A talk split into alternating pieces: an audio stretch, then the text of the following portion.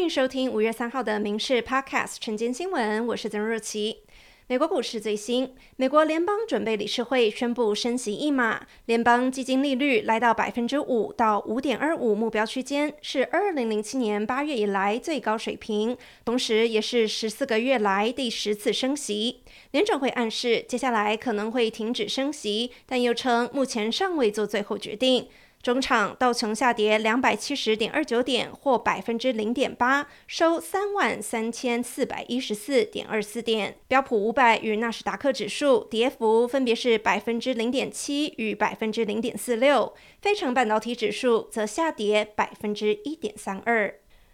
俄罗斯社群媒体流传克林姆林宫遭攻击画面，克宫指控乌克兰派无人机试图行刺总统普廷未遂，但乌克兰总统泽伦斯基今天否认这是乌方所为。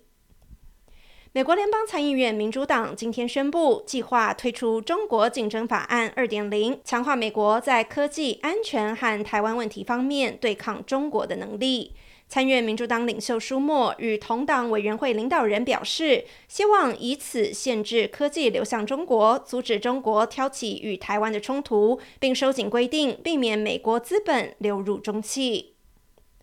无国界记者组织在三号世界新闻自由日公布二零二三年新闻自由指数报告。一百八十个国家和地区中，前三名分别是挪威、爱尔兰、丹麦。至于中国，全球排名倒数第二，只赢过北朝鲜。台湾今年排名三十五，比去年进步三名。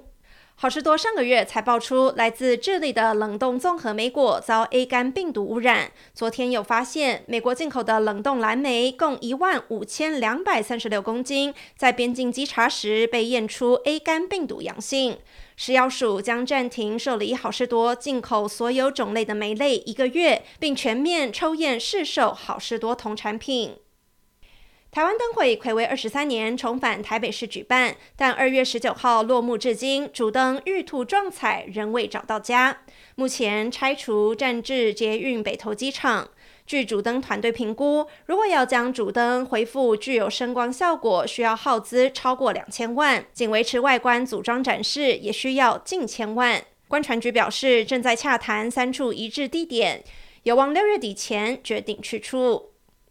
今天全台大致为多云到晴的天气，东半部地区及午后西半部山区有零星短暂阵雨。温度部分，清晨各地低温约二十二到二十六度，白天温暖偏热，各地高温则约三十到三十五度。南部近山区也有三十六到三十八度高温发生的几率，出门请特别注意防晒，补充水分。空气品质方面，北部、中部、云嘉南还有高频空品为橘色提醒等级，敏感族群请多加留意。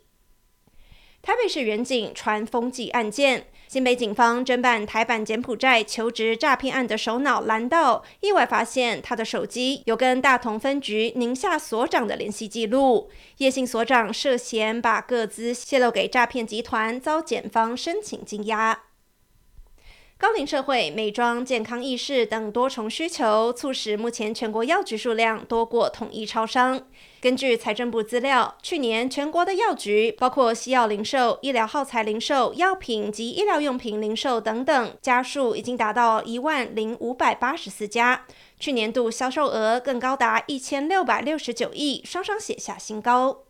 少子女化冲击，无奈退场。高雄大寮的和春技术学院本月十号熄灯停办。教育部昨天表示，和春剩余十八名学生将安置到正修科技大学，校方会发助学金，每人每学期一万五千元。教职员则将依相关规定来发放资遣、退休及离职慰助金。